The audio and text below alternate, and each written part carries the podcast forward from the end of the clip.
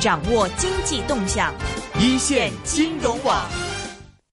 呃，前两天呢，其实这个在资本市场上，我们因为平常比较这个肤浅嘛，就是关注股价了。在前两天，在这整体的资本市场，嗯现在经历过一轮股灾，又比较的相对说平静的一个时候，其实，在前两天这个有一只股票表现非常不错，七六三。嗯那么，因为是有这个消息出来，要他们要花一一这个呃十亿出来这个嗯回购一些公司的 A 股方面股票嘛，所以当天的这个股价表现是非常不错。但实际上，我相信在过去一段时间，我们一线听众也会比较关注像电信和这个通讯设备方面。你看过去一段时间，这个因为四 G 啦、九四一非常的不错啊，然后整体也在这个电讯设备方面一些啊、投资，我们也是可以看得见的。那么今天其实我们很荣幸阿龙，嗯今天我们是有机会是访问啊、到是中兴通讯股份有限公司的首席信息官，也是高级副总裁是陈建州先生，有机会跟他做一个访问，给我们来揭秘一下七六三。陈总您好，嗯，你好，听众朋友们好。嗯，OK，呃，其实这个七六提到七六三跟这个电讯设备，我们都知道蛮不容易的。那么在这个国际竞争上，你看有美国的这个阻挠了，但是我们也知道竞争力还很强。像我看过一些资料，像七六三的这个啊、嗯专利申请还申请的非常的多。啊、我记得以前看过一篇访问，呃，讲这个七六三，其实里面有一个观点说，可能未来，嗯，在几十年里面，剩下的全世界剩下这种通讯设备的制造商，可能也就剩下几家。嗯，首先一个问题就是七六三的过去几年，包括现在，你们现在对于整个通讯设备业一个展望是什么？现在自己有一些什么样的新的动作去做呢？嗯，呃，应该说、呃通讯行业的发展吧，经过从二 G 时代到三 G 到今天的四 G，那么正在迈向五 G 这么一个阶段。呃，未来呢，我觉得可以预期的是，呃，将会持续平稳的发展，因为随着大多数人用的互联网、用的手机越来越多，那么实际上对流量的需求也是越来越多。那么实际上，通讯网这个基是一个基础的网络，它是来支撑我们所有人的手机通讯的业务的，所以它一定会持续的增长。 OK，呃，但前两天我在跟一个嗯专门做这个嗯啊、一些科技投资的一个经济聊的时候，他说，其实现在看到的数据，无论是嗯手机呀、还有这些，好像都不是特别好。就现在好像是以前是爆发式的手机啊这一块，但现在好像不是特别好啊。整体一个市场现在情况到底是什么样子？呃，应该说手机呢，呃，竞争比较激烈，因为实际上当一个国家，呃，这个大众的手机的拥有率达到一定的比例的时候，实际上每一个人呢换机的频率不会太高，也就是说它那个增长的需求会慢慢下来。但同时呢，因为前期很多厂家看到这种手机的机会，同时门槛相对比较低，做手机的门槛相对比较低，所以很多人就进来想做这个手机业务。所以现在呢，我认为正在处在一个转折的时候，就是说很多厂家可能再经过一段时间，慢慢慢慢会集中到几家比较优质的大的手机厂家里面。嗯，对，大概是处于这么一个阶段。但是长期来说，我认为手机将是我们每一个个人的一个门户。是就是我们的生活、我们的工作、我们的个人社交圈都会在这个手机里面，但是逐步逐步，每个人就会选到最适合自己的、最好用的手机。嗯，所以这个刚需就是这个需求是刚性的。嗯，所以我认为这个里面机会就是应该是非常确定的。那么现在关键是看未来的几年到底谁能够有好的技术、好的 design 设计，嗯，然后好的后台平台，嗯，能够能够提供一个很棒的服务。中兴在这个市场里面现在的一个位置是什么样子的？你们在这一块儿后面的这个一些规划是什么？呃，中兴的话，手机其实做的时间比较长了，差不多十七八年的样子。然后中间曾经到达过全球前三的这么一个呃发货量，然后后来呢，呃，中国内的手机呢又有些波动，所以现在的情况，全球来看呢，啊、不太相同。在美国，我们是做的不错的，大概排名呃前四吧，现在哦是在美国本土市场。嗯，对，呃，然后在呃亚太呃欧拉非，呃每个区域可能不太一样。啊，在公中国可能现在是前十，然后正在往前往前去提升这么个阶段。嗯啊，但是未来呢，呃，最近我们手机的负责人 Adam 啊、也是刚刚发布，就是说我们这个手机的一个下一步的目标，希望呢在未来的三年内吧，嗯，重新回到全球前三的位置。啊，有这么一个目标，现在你们这个手机的这个销量方面，在国外的比重和在国内的比重大概是多少？呃，大概是一半一半，一半一半。对，大概是一半一半。那说到手机的话，其实前两天看到蛮有意思的数据，就苹果一家在整个行业的利润是占了八成多，然后剩下这个三星是占了百分之十五，其实剩下的可能就不是那么的赚钱了。所以呃，你们这个在手机方面，嗯，赚就在利润方面，未来是一个什么样的一个看法？啊对，呃，应该说这个格局呢已经持续了很多年了，大概有自从苹果大规模推广以后，基本上全球手机的利润就是大头在苹果，然后三星，嗯，接下来剩下那些厂家就剩下那一点点，是吧？所以这个格局呢，我觉得就是验证了我刚才说的观点，嗯，大家都会去选好用的手机，所以既然苹果好用，每个人都可以买到，那大部分人可能都喜欢买苹果，所以也就是说，赢者通吃，对，大部分利润都被他拿走了。然后，但是呢，呃，我觉得从因为它是一个充分竞争的市场嘛，所以未来其实对于呃手机厂家来说是有机会去做出更好的产品、更好的服务来夺取一部分的分享一部分的利润。我认识完全存在这个机会的。那么这个机会在哪里呢？就是说，呃，本本本土的这个手机厂家可能更加了解本地的这个消费者的需求。那那也就是说，苹果公司它可能以在美国为主来设计，啊，那我们中国的厂家可能更多靠近中国消费者的需求，因为刚才说了，手机它不光是一个电子设备，它会承载你的很多的使用习惯，这个里面，所以我觉得这个机会这是一个。第二个呢，就是在未来的手机的操作系统芯片方面，嗯也是有机会去超越的。嗯那么就是用用自己的操作系统和芯片可能会更安全，啊因为是那个有关安全问题大家是非常关注嘛，是是吧？对，其实这个刚才也提到，这个现在手机行业里面的安卓系统的话，这个三星其实一直在前列的嘛。因为大家都知道，这个三星它其实不光是有出产自己的手机，那么细到它的 CPU、它的零部件，它都可以完全做到一个自给自足。那么它形成了一个自己完全的一个产业链，所以它的安卓可能它有更强独立性。那么中兴的未来会不会去考虑说，您刚才也提到了，在零部件方面的安全性呢，或者这一方面的话，也去朝一个整个产业链的方向发展，就是说可能会将来介入到 CPU 啊或者零部件内存方面的一些这个领域去呢？呃，实际上我们的芯片部门呃一直在努力，然后也积累了很多的技术。那么前前期呢，可能更多集中在系统设备的芯片，我们已经有很多系统设备的芯片，然后手机的芯片呢，呃也有一些，但是原原来呢可能用的规模量不是很大。嗯。啊，那么未来呢，我们呃有一款产品叫做我们专门主打安全的一个手机，就会采用我们自己的芯片以及操作系统。嗯，这样的话就是说，呃，可以提供给大家一个非常可靠的一个一个产品。 ，OK，另外，我知道这个中兴旗下可能会分不同的这个品牌了对，就很多子品牌，比如说什么努比亚、中兴，可能这样的。是像这样的两个品牌，像考虑走这样两个品牌路线，会不会就是导致这样的一个竞争关系，会影响自己的手机一些方面的销量，或者是品牌效应之类的呢？呃，应该来说，呃，互相竞争导致我觉得不是特别明显，呃，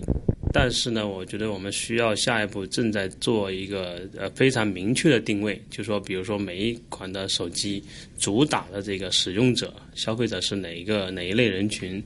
那么经过这两年的调整，我们觉得现在基本上已经明确了，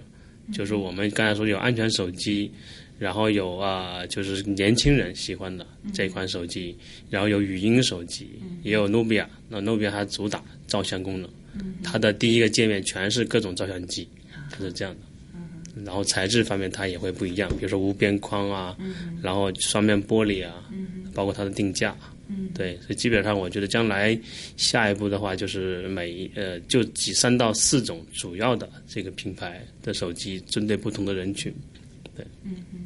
其实我看到，就是最近除了你们自己要增持自己股票以外，比如说像汇理啊，也是大幅的增加了，就是他们对你们的一个投资，是不是实际上这个、呃他们看到了一些什么？我们现在没有看到的一些东西，就是其实香港的投资者说起这个中心，可能最多就想到说啊，嗯做通信设备啦，做手机啊这一些。您觉得有有哪一些东西可能是我们现在未必知道的，就是未必那么多投资者都是知道关于中兴的这一些的一些业务啊等等。呃，呃至于哪些机构增持股票，我不太清楚啊，因为我不负责这一块。但是呢，我觉得可能大家呃了解比较少的就是关于公司的战略。嗯。啊、因为刚才说了，整个中国以及全球的经济正在呃互联网加也好，工业四点零也好，或者其他也好，正在有一个经济的转型过程中。那么实际上呢，就是高科技，尤其是以互联网为代表的高科技，呃，正在越来越多的参与到所有的行业里面去。嗯嗯。那么在这个机会下呢，实际上我们去年开始提的 MICT 战略，啊、就是 M 就是 for 这个万物互联、移动化这个 M 的意思、i c t 反正是一个通用的词嘛。呃，这个新的战略呢，实际上呃，大众可能了解的不太多。嗯。啊、简单的来说，就是说我们想，呃，一方面把这个刚才说的我们原来做的这个通讯网变得更加弹性、灵活、更好用。呃，意思就是说，每个人不管你在哪里、什么时候都可以很容易的接入，然后速率上也能保证。然后那个第二个就是说，你的后台的信息服务非常流畅。呃，另一方面就是说，我们在新的战略下，怎么样去真正让信息为消费者服务这个方向去转移？因为以前更多是 focus 聚焦到技术本身和产品本身。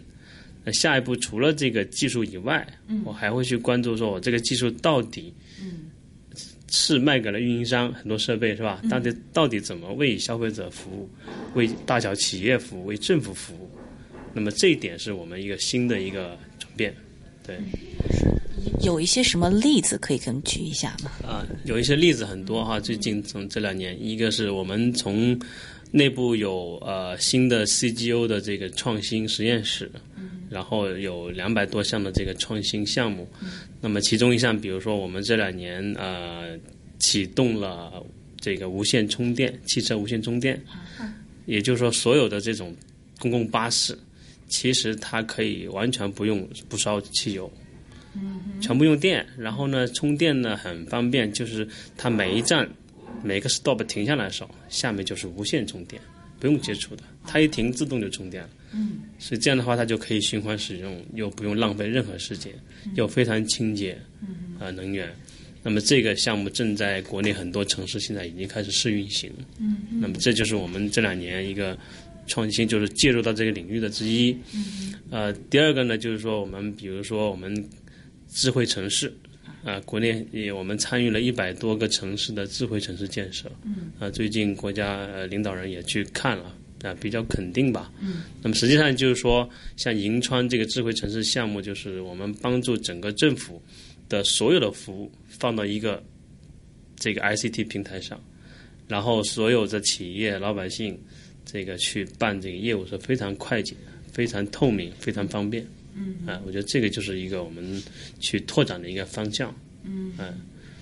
对，其实可能大家之前关注中兴都关注多一点是在终端产品上，可能大家能看得见的。但是其实我们看到这个中兴的服务其实涵盖的方面挺多的，比如说我们看到有一些核心网产品、无线产品、承接载入产品等等方面。现在你们这个业务的比重或者说它的盈利大概分布情况是什么？终端产品，比如说手机这一块的重吗？还是说更多的是在一些这个服务方面的一些这个盈利收入会占的比重比较大？呃，从规模看的话，终端应该占个三分之一多一点吧，大概这个比重，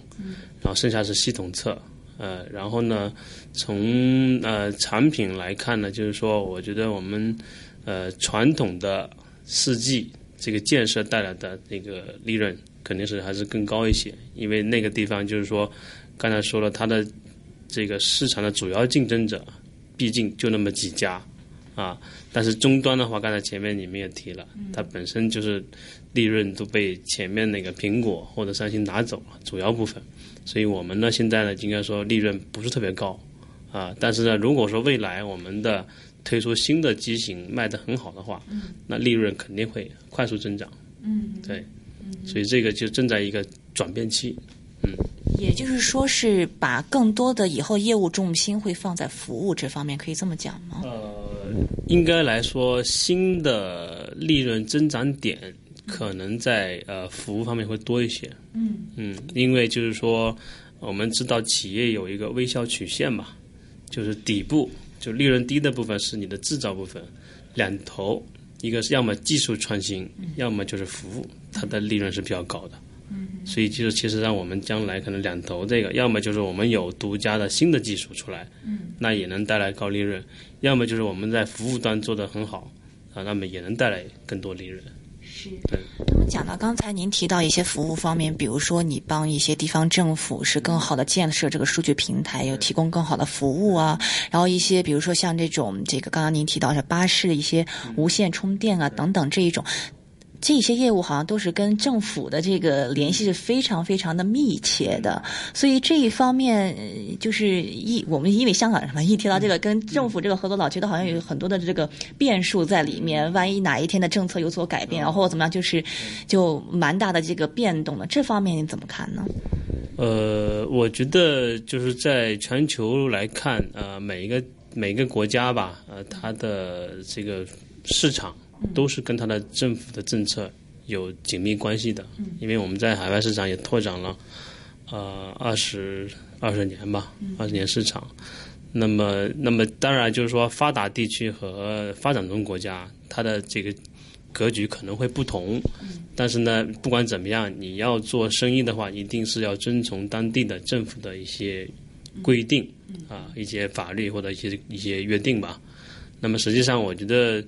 呃，未来大多数的中国人应该是看好这个中国经济的发展的，啊，包括全球投资者。所以我个人认为，就是说，这个风险不是很大，啊，就是整个中国政府想让国家变得更强，经济更好，然后老百姓也希望挣更多钱，过上更好的生活，然后中国人也特别喜欢用高科技的东西，是吧？所以这两大驱动力，而且大家都会非常的拼或者非常努力吧，去做这些很多的工作。那么这两个因素呢，我导致就是说经济整体来说，我觉得是偏乐观的。那么这个乐观的经济发展趋势下，那么我觉得应该是。我们有很多的机会啊。同时，我觉得这个互联网的发展是符合人性的。也就是说，每一个个体，我希望透明的了解我可以用的社会资源，我想享受的服务，我的权利，我可以贡献的地方，我可以得到哪些发展的机会。这是每一个人，不管这个人在哪个国家，他所共同拥有的东西。那么，互联网真好，它的特点就是说平等、互联，自由啊，只要在在一个共同的规则下，你是自由的，符合了人的这种这种特性。也就是说，比如说像这些服务方面的一些 像，因为我看到你们最近做了很多的 database 这一些的这些服务嘛，就是啊、呃你觉得是以后的一个大趋势？呃，我认为是一个大趋势，因为呃，实际上就是我们要想好的服务呢，其实就是呃几个条件吧。啊、一个就是说连接，我们必须先有连接。实际上，从打电话开始，有电话开始，到现在的呃无线电话到网络，都是一种连接。只只要有了连接，那么人和人之间就有了沟通的可能性。然后未来的连接是万物互联，就不光是我们人我们本来之间非常方便的去联联系，这个人和后台机器之间，机器和机器之间，就是这三个连接都会大量的增加。啊，这是一个。第二个，在连接的基础上，那就是说我的服务怎么来呢？就是说我的这个连接的终端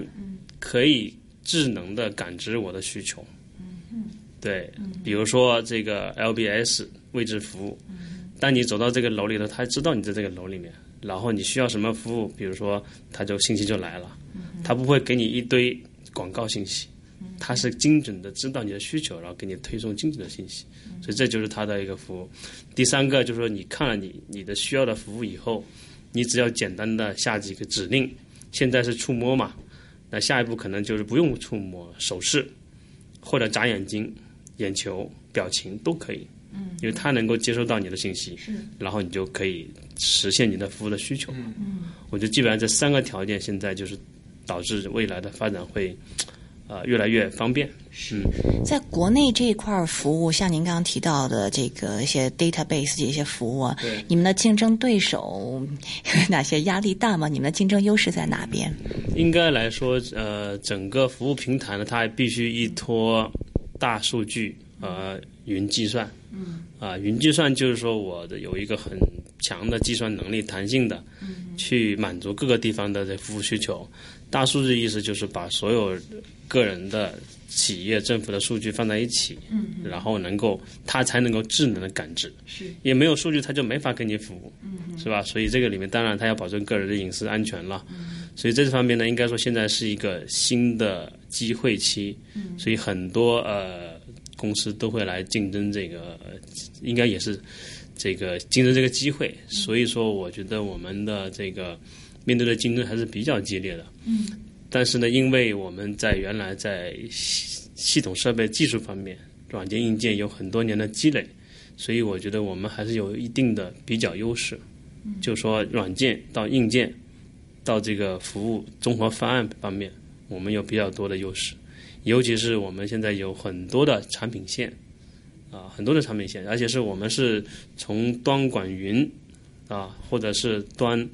网云这三端来上，我们的技术产品都有，嗯，所以它是可以有一个整合的优势在里面，不是说我不是说我光做手机或者光做系统，我可以把所有这些东西放在一起来最优化。所以这个里面，我觉得我们有一定的竞争优势，但是同时也是面临激烈的竞争。嗯，所以我觉得通过呃新的 MICT 战略以及 CGO 的文化推动，可以把我们的呃这个能量啊、呃优势发挥出来，同时也必须要跟外部的合作伙伴、跟客户之间更紧密的合作。那您预计这样的一个周期大概需要多长时间呢？可以做到，或者说什么时候可以将这样出来的一个产品和效果，然后真正的是推放到市场呢？我们研究过全球大企业的这个转型啊，实际上我们看到，比如说典型的 IBM 转型，九十年代初期是吧？经到现在经历四次转型，呃，那么这个转型的规律呢，基本上是三年一个阶段，嗯，也就是说每三年就会看到一个明明显的进展，嗯，那么未来可能是加速的，可能不用三年，但是我觉得可能还是要这个时间。因为你公司很大，啊，这转型不容易，所以要需要持续的去推动它，去改变。所以我觉得就是新的战略呢，如果说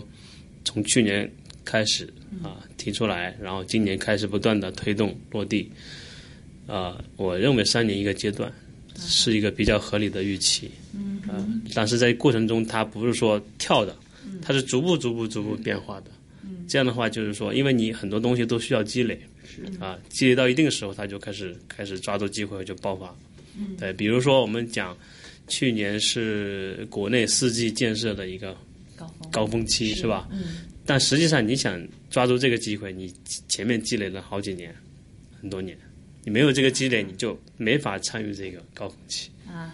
我说的就是这个意思。 实际上，对个人、对公司都存在。你想个人想做的非常棒，你肯定前面要有积累。你不可能说没有前面的积累，然后突然你就爆发，那不可能。所以像比如说这这类的服务方面的一些盈利，你觉得可能现在还没到爆发期？因为你的服务的对象不够多，还啊、但是我们已经看到了这个趋势。比如说，我们为呃国内几十家大企业提供一个全球共享中心服务。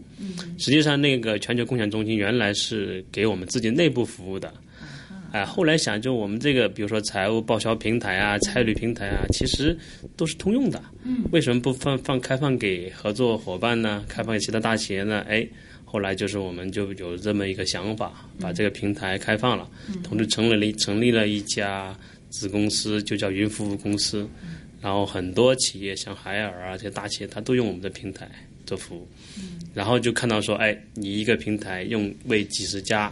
大公司服务，你的效益就出来了。对，是刚才有提到这个四 G 的用户可能还不够多嘛？对， 还不够多嘛？那这个其实那个最近央中央就下发一些文件嘛，说这个可能要要求这个国内的几大运营商来降低四 G 的资费。那么这个降低完之后，对你们这个对他们对基站的投建的要求需求会不会有降低，或者对你们有什么影响呢？对我昨天好像也看到一个消息说，是不是可以取消漫游费啊之类的说法？呃，我认为呢，就是说从国家来看，呃，降低资费，然后促进呃大家使用这个通讯网络，呃，呃促进信息的这种沟通流通是整体上是有好处的。但同时呢，对运营商来说呢，就是说怎么样在流量增加的同时。能够收到钱，是吧？那实际上这个挑战对于运营商来说已经存在好几年了，他们也一直在探索。那么实际上，呃，作为我们这一方厂家来说，实际上是有解决方案的，正在帮他们推进。嗯，这块可能外界了解不是很多，比如说我们推的流量经营，嗯，就是说根据你消费的流量，嗯，啊、流量的性质、内容来去差异化的去收费。啊，就像你坐飞机，你头等舱飞机，你价钱不一样。你坐经济舱，经济舱嘛，嗯是嗯吧？那实际上流量里面也有啊，比如说，呃，我们在一个房间里面，你是 VIP，那你就是保证带宽更宽、更快。我们三个不是，可能不一样。那样，然后你呢就要掏多一点钱。嗯，完全有可能。嗯，因为每个人使用这个手机资讯的时候，产生的价值是不同的。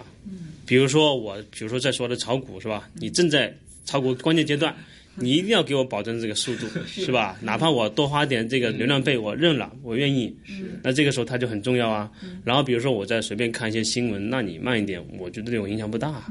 所以这个里面就是个差异化。然后不同的还有一些就是呃高端商务人士可能时间非常紧，比如说他处理一个一个邮件，可能希望半分钟搞定，所以对速速度要求就很高。所以这个里面差异化其实是确实是存在的。是。那么那个流量经营方案呢，我觉得未来应该是可以带来这种差别化的收益，然后呢，来补偿你说的它降低整体资费以后带来的一些压力。嗯，对。然后另一方面，当然就是说，它运营商也在想怎么更贴近消费者去服务，嗯从它也从服务里面去增值，我觉得这也是个方向。当然，就是你说的基站优化，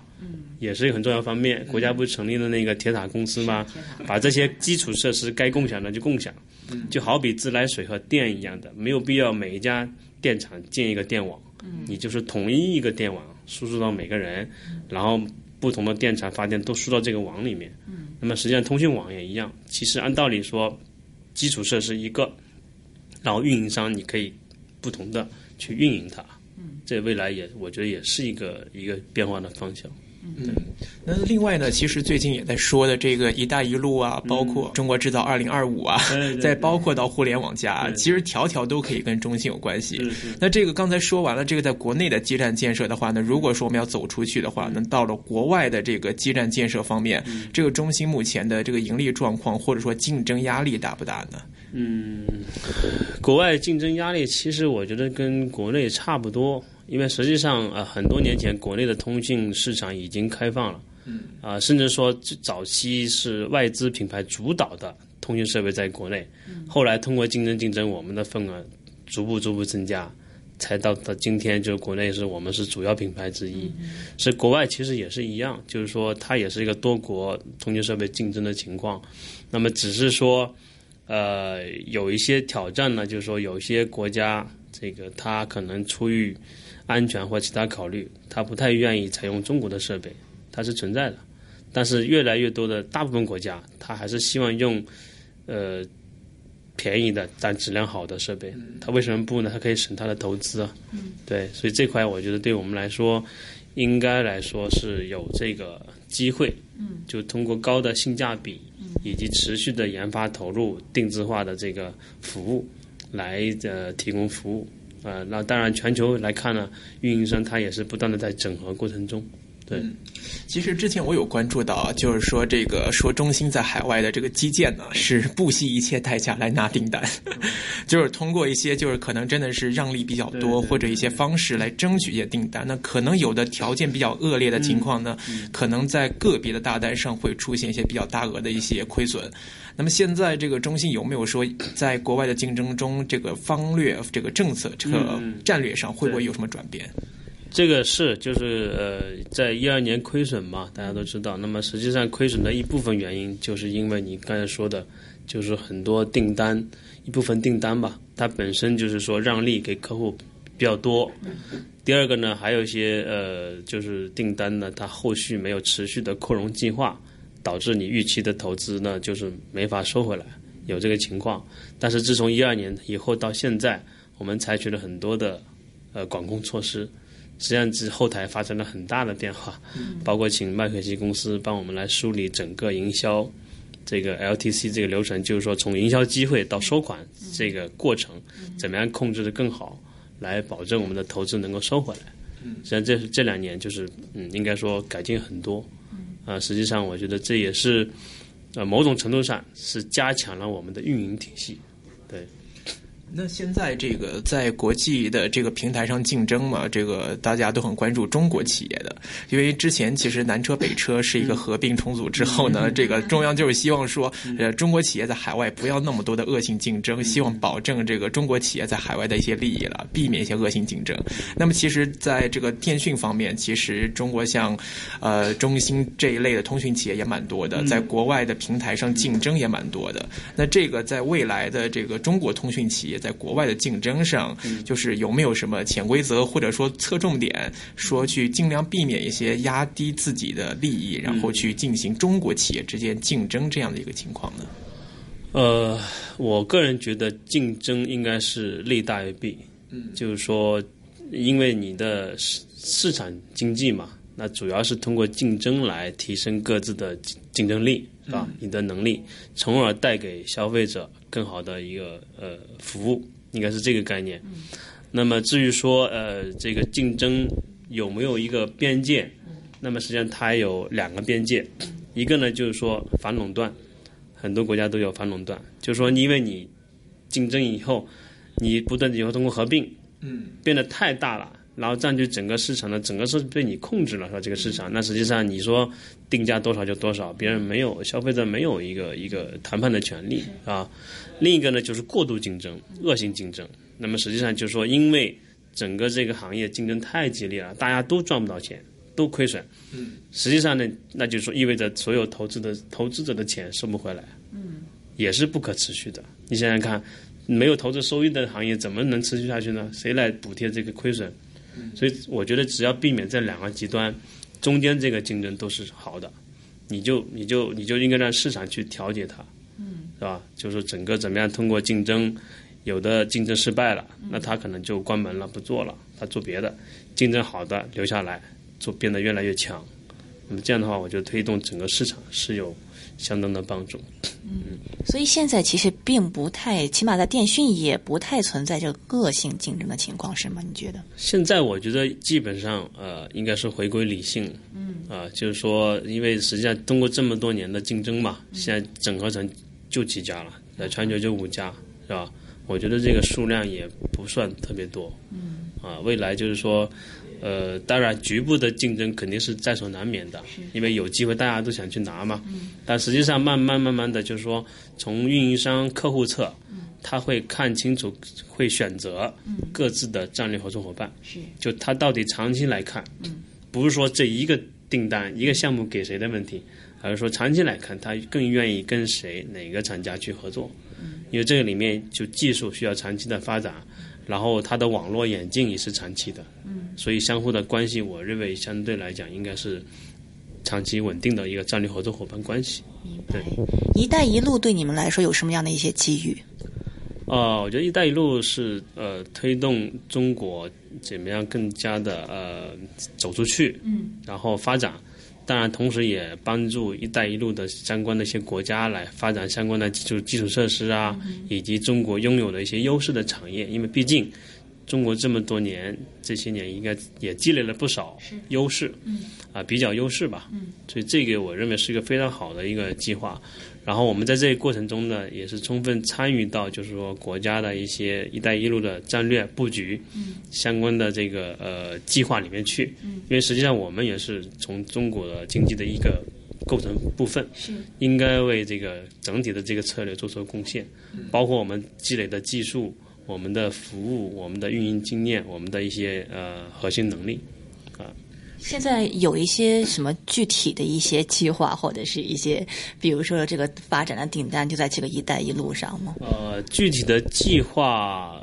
可能，比如说是那肯定是涉及到 ICT 嘛，因为“一带一路”它涉及到很多方面。那我们可能还专注于 ICT 这个领域。那么这凡是涉及到 ICT 领域的，比如说智慧城市，其实这个国外也有类似的这个需求和概念。那么我们可以参与进去，做一些这个帮助当地政府去做这个智慧城市建设。然后比如说一些呃国家一些国家的这个大企业，它也有这个服务需求，那么我们也可以参与。呃，当然手机更更不用说了，对，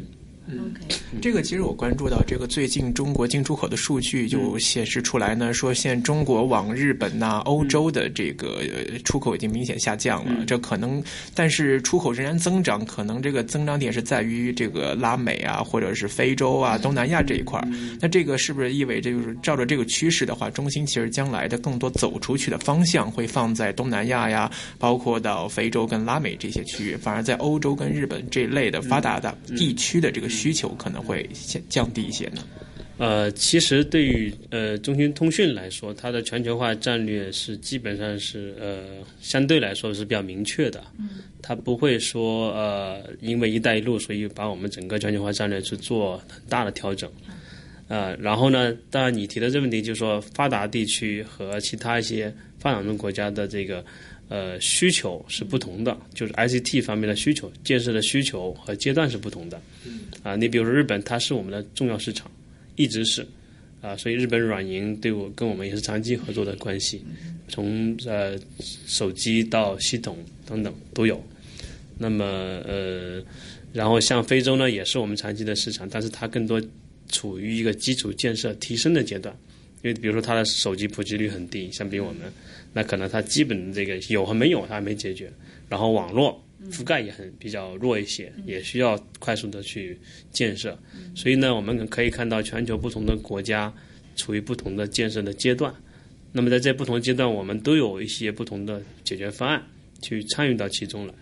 那么加上最近的这个“一带一路”呢，也就是说，国家在推“一带一路”的过程中，我们可以参与更多的一些这个项目啊。那么也就是就是说，我们在这个在这个过程中，可以更多的为“一带一路”覆盖的这些国家去服务。现在你们在海外市场的这个占比，目前哪几个地区算是占比最高的？呃，我不知道你说的是哪一个市场，就是说系统还是终端侧还是呃，哪就一种？整体包括终端和一些系统服务之类的。呃，整体来看，我们亚太，呃，当然中国不用说了啊，中国我们是龙头嘛，呃，然后呃，亚太是相对来说占比会高一些，然后呢，在美国刚才说了，终端是高一些，那么日本的话，应该也是呃终端啊、相对好一些，终端和系统吧，然后在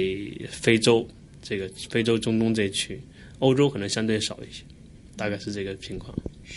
所以就是因为你们，你刚刚也提到说你们自己有一个全球化的一个对这个战略嘛，就这个战略可不可以再给这个香港投资者来具体的讲一下是什么样子的？然后包括像这个“一带一路”，也就因为我们很多人都是在关心说这个“一带一路”会不会啊、是你们下一个的这个呃盈利比较重的，可能比较预期是盈利比较来源一个一个比哎较大的一个来，就是比较好的一个来源。对对对对对，嗯呃，这一块的话就。现在是国家可能有一个计划，比如说中国资金是吧？那一些一些政府之间的合作计划。那么呢，我觉得未来呢，就是说看这些计划，一就是说，比如说他说五百多亿，比如说跟南美这个一个合作框架。那么首先要看这个框架里面，嗯，百分之多少是投入到 ICT 这个这个方向的。然后第二个呢，在这个方向里面，就是我们能够。这个占多少份额，然后再就是后面几年你的落地的分配计划是什么样的。如果把这个三个因素能够分析清楚的话，我觉得我们就是应该大致可以预期。那么现在来说呢，我觉得我们还要再看就是具体的数字，还要看下一步的这个落地的情况，因为很多都是签一个合作框架嘛，框架往下落的过程还有很多不确定的因素，啊、但肯定是一个机会。对，所以全球化战略方面，就是未来有一些一些什么样的计划？呃，全球化战略方面，我觉得我们还是立足高端，然后服务这个帮助和服务中低端。嗯，那么什么意思呢？就是说我们在 ICT 这个领域，首先要紧跟全球的最新的技术啊、和一些方案，然后同时更多的有一些这个刚才说的需要本地化创新的方面，嗯，可能更需要我们自己的一些创新，嗯，呃，包括我刚才说了申请很多专利是吧？实际上它就是创新的一个结果，把全球的领先的这个技术加上我们自己的创新，这成为我们公司的一个核心的竞争能力，然后呢，去覆盖全球的这些服务机会，嗯，那有些市场你现在没有开放，那你可能进不去。但只要开放的市场，我相信中兴同学都会充分的考虑这个机会去参与。然后在参与的过程中，我们要去看，刚才说了，你运营方面要管控你的盈利能力，不能说有机会不管让多少都要去做。那这样的话，我觉得，呃，整个公司的运营就能进入一个良性的循环，不断的去呃跟跟进创新技术，然后抓住机会做项目，然后通过项目里面收款收收到回回报啊，那么这个回报重新投资到新的技术上来，我觉得这样的话就能够形成一个呃稳定呃快速的一个增长啊，就回到这个健康的发展道路上来。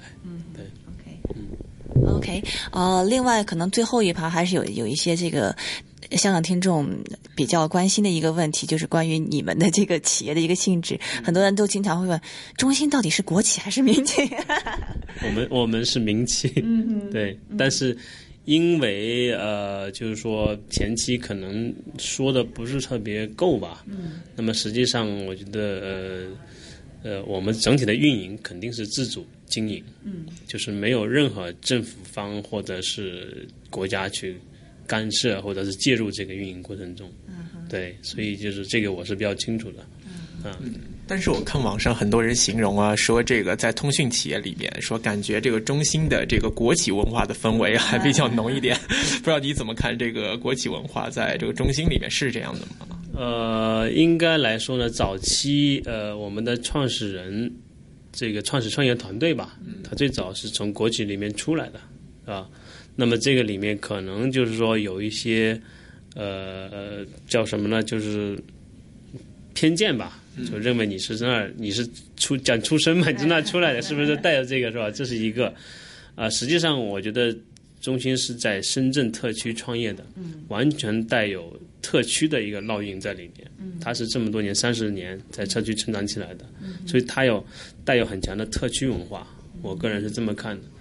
就好比说很多企业在香港创业，那它一定是带有香港本土文化，就类似这样概念。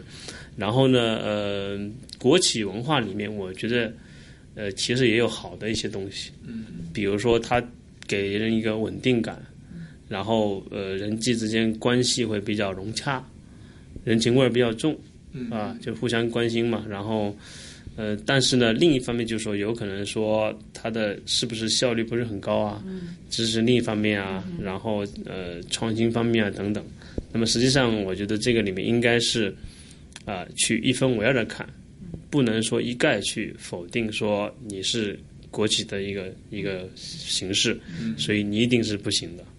啊，是这个现在是中兴是一个就是国有的，但是私营的嘛。但是这样的一个架构当中，有没有会运营会出现一些问题呢？因为我之前有听说，可能会不会有，比如说可能国有资本方面去有了一个新的一个专利或者是一个科研发现，然后可能被一些私营的部分，然后拿去申请一些专利，给私营方面提供了很大的一些利益。就是在它的运营当中，会不会有这些类似的一些问题存在呢？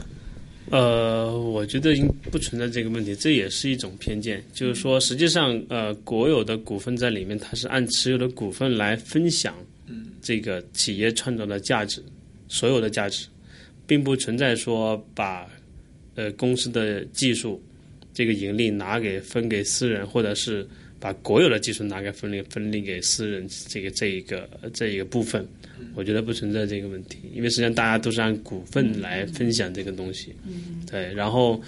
至于说有一些技术转让呐、或怎么样，我觉得都是按照一个双方谈判的可以接受的这个价格，嗯啊、实际上你现在呃很多高校或者科研机构，它就是说啊、有一些好的这个技术或者模型或者概念。它没有通过商业化来获取价值。然后呢，你公司或者是商业机构可以帮他们实实现这个商业价值。实际上，这个是双方共赢的，对吧？一方面你赚了钱以后分给他一部分，然后另一方面呢，就是说你他通过你的分享，他可以持续的投入研发。那你不能说，因为我把你的市技术拿来市场化了，赚到钱了，就变成我分了你的利益。那我要不做这个事情，你可能什么都没有，嗯，是吧？所以这个里面我要看是怎么看啊，对，这其实 也是中国制造二零二五里面比较重要的一部分嘛，就怎么样把高校里面研究成果真正转化到这个企业里为了把所有的智力转化成商业价值，嗯然后分享给大家。然后至于说你这个里面分享的比例怎么定，我觉得双方你谈判谈好就 OK 了，嗯明白嗯对吧？对 OK，最后一个问题，其实现在中兴本身的国有的股份也也摊薄的也不剩特别多了嘛，十几个 percent 了，是吗？我我印象中是不到二十个不到二十个二十左右大概样子。对未来会完全的这个 私有，就是民民营化吗？这个要看就是公司的管这一块的，啊比如说呃经营层董事会啊或者其他人他们去决定。 ，OK。对，因为我现在主要负责 HR、IT 啊这个方面，对。 OK OK，好的，今天非常今天非常感谢是中兴通讯的首席信息官，也是陈呃也是这个高级副总裁陈建州先生。跟我们